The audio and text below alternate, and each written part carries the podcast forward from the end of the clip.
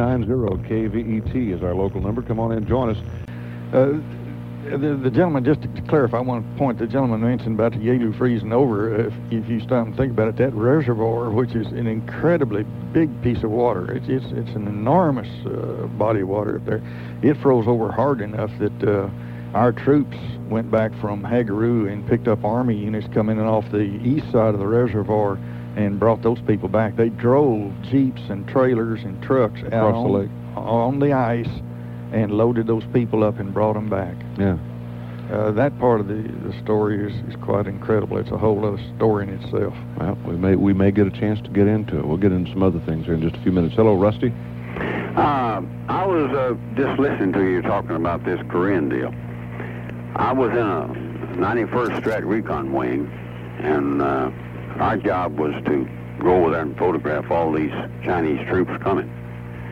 And we estimated around 700,000 troops, five to 700,000 troops coming in at uh, the uh, Sinuiju area. Did you go back and tell MacArthur that?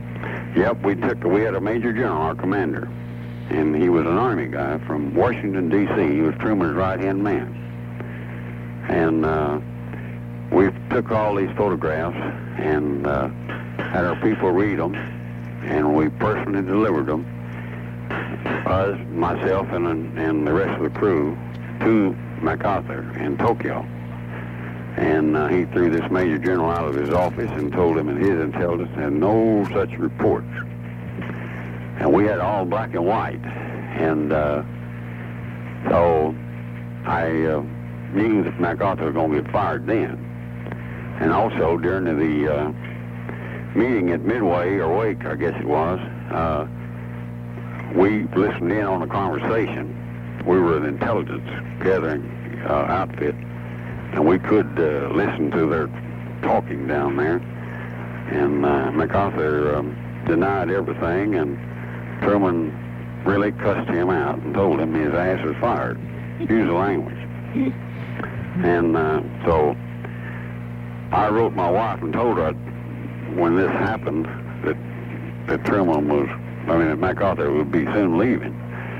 And uh, sure enough, it was. But we also we we were the type of uh, outfit that flew these black bombers, a, a B-29 that was converted, and we flew missions over Russia, China, you name it, and uh, we had all kind of gathered information, and and we'd fly, go up to 42,000 feet, and take these photographs all over Russia. They didn't even bother to challenge us.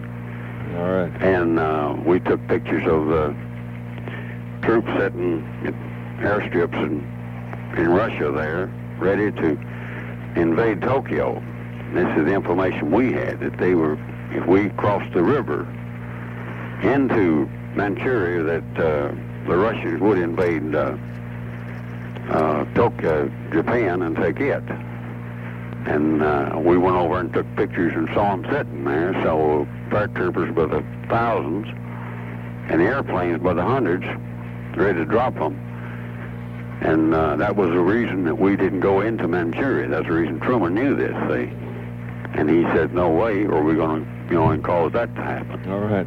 My friend, I got to get out of here for news. I appreciate you joining us. Well, I thought I'd put lay that information in on you, and I'm glad you did. MacArthur was a good man in his day, but uh, he- just like the man said, he he gathered people around him that had been with him for years and did what he said. All right, my friend, I thank you for calling. Thank you. Bye-bye. Bye. I've never heard anybody refer to Harry Truman as a namby-pamby politician too many times. if he was alive, they didn't get away with it. No.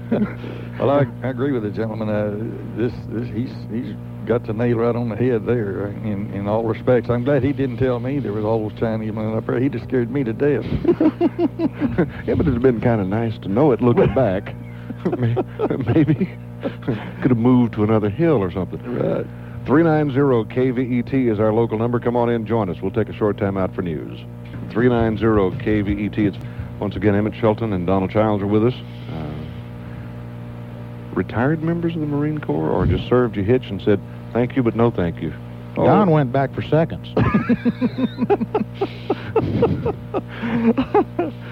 Oh, I served a little time during WW2. Uh, I was Uh-huh. a seagoing in the Marine Corps. I served on board the aircraft carrier USS Cabot CVL-28. Real proud of it. Real nice ship. Good old, good old ship. Good crew. Good captain. The whole thing.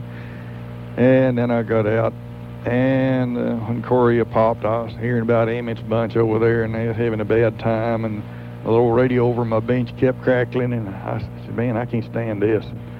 So I shipped in for another another go, and worked out all right. Yeah, yeah, made it through. Why Oh, did you yeah. stay in, Don? If it worked out all right? well, things quieting down, you know.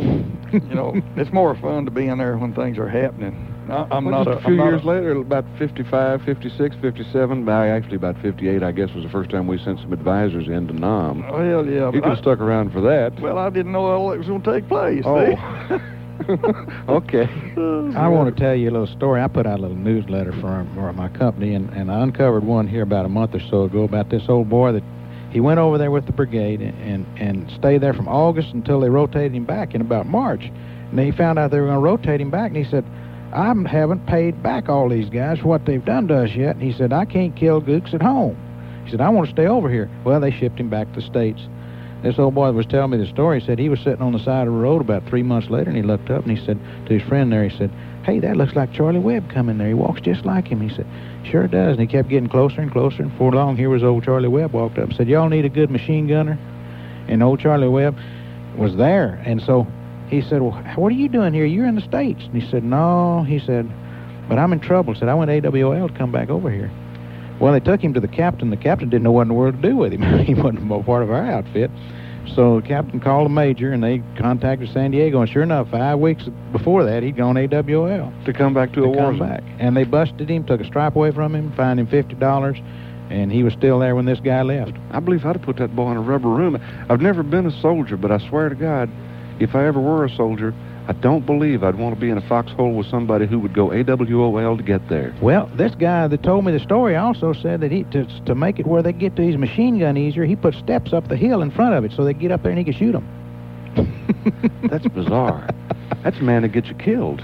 Uh, there's, believe it or not, there's uh, there's troops like that. Yeah. There's, there's fellas that way. I, I, I saw one fella actually pound on the first sergeant's desk and scream at him to get into replacement draft to go over. Well, Any other time he'd have been in the brig for pounding on the first sergeant's desk, much less screaming at him. But uh, anyway, he Yeah, he got what he wanted. He got he, he got in the next replacement draft going across, uh, going into Korea. maybe the first sergeant was a whole lot brighter than we give first sergeants credit for being. I figured that was the easiest way to quieten him down. It was. he got just what he wanted. But he was a good man. He was a good man. You see about uh, about that circumstance, uh, there's been a lot of speculation that uh, that uh, MacArthur wanted to continue the the the war. That is, uh, in fact, uh, even to uh, going against Mao in China, communist China, and all that sort of thing. And there was speculation that. Uh, with the division and so forth, like the First Marine Division sitting up there as it was, uh, more or less isolated, uh, strung out over 70 miles, this sort of thing. It's at uh, 30 below zero. That uh, if the Chinese annihilated the First Marine Division, this would certainly create enough stir worldwide that uh, it would justify giving Mark MacArthur a green light to do whatever he wanted to over there. Mhm. Uh, again, whether it, it's true or not, I don't uh, know. You know, we don't know, but uh, we have heard that, and uh, certainly when you look at the circumstances, it, it would give some some. I'll give you the idea that that's, that's possible. it, it, it's, it's, a plausible it's, theory. It is, a, it is a possible situation. I'd look at it from the other side too. The Chinese thought, well, if we annihilate the Marines and the Eighth Army over here, the Americans are going to do what they did in Vietnam. They're going to be disappointed with it. They're going to say, let's get out of there, let those people have their land back, and forget it. Yeah. Tweed, you got a question? Yeah, uh, we all know how trustworthy the movie the movies are, and I suppose I suppose we've all seen Pork Chop Hill and all that sort of business. You say that the uh, that the Chinese army that y'all face was a good army, uh, having had a lot of experience and all. What about their tactics? Uh, the thing that comes to mind, uh, and obviously not being old enough to have been there, you have visions of wave after human wave. Uh, that maybe they're not just real tactical about stuff, but just to like a, a swarm of ants just to eventually take over. What, how how was it from from your standpoint? Was it like that, or, or were they really tactical in the way they went about it? Well, when when my experience with them was everything was white, and they had suits that they could turn the white side out on them and become invisible at night. You know, they could crawl up on you. And the first time we'd know where they were there is when the grenades started popping in holes with us.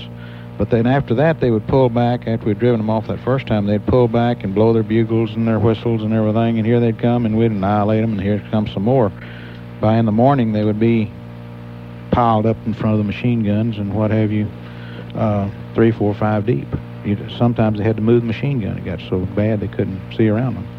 Uh, I imagine Don saw the same thing because uh, they piled them up pretty good up there on Fox Hill. I know.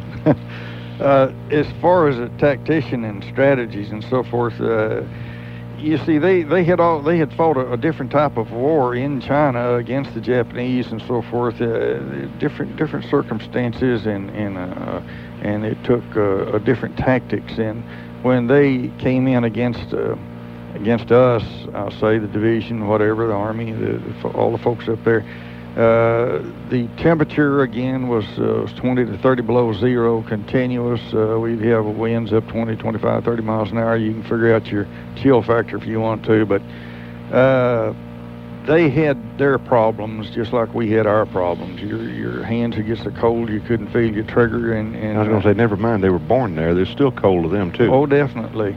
And uh, their troops uh, were uh, dressed in these quilted suits. Um, it's just like a kind of like we think about a ski suit now. Of course, it was just plain old cotton for them, both material and padding.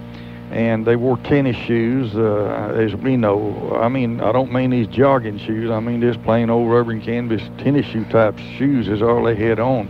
And you can realize that if they stopped very long, they were froze up. So uh, they had their problems, uh, and their tactics uh, just didn't match the situation. And if they had, if we would have never made it back, we'd have never made it out of there, mm. because they had incredible numbers. The numbers were extremely important. They had incredible numbers, and they could just almost overwhelm any situation with just sheer numbers. And uh, they had times when they cut our uh, supply route, I'll say. They, they completely took in and built roadblocks in between the, the strong points. And if they had have used their head they, and, and used proper tactics, I'll say, tactics that we would have accustomed to use, uh, we'd have never made it. Yeah. But they, again, did not take advantage of the, of the situations ahead. And this allowed us to make it.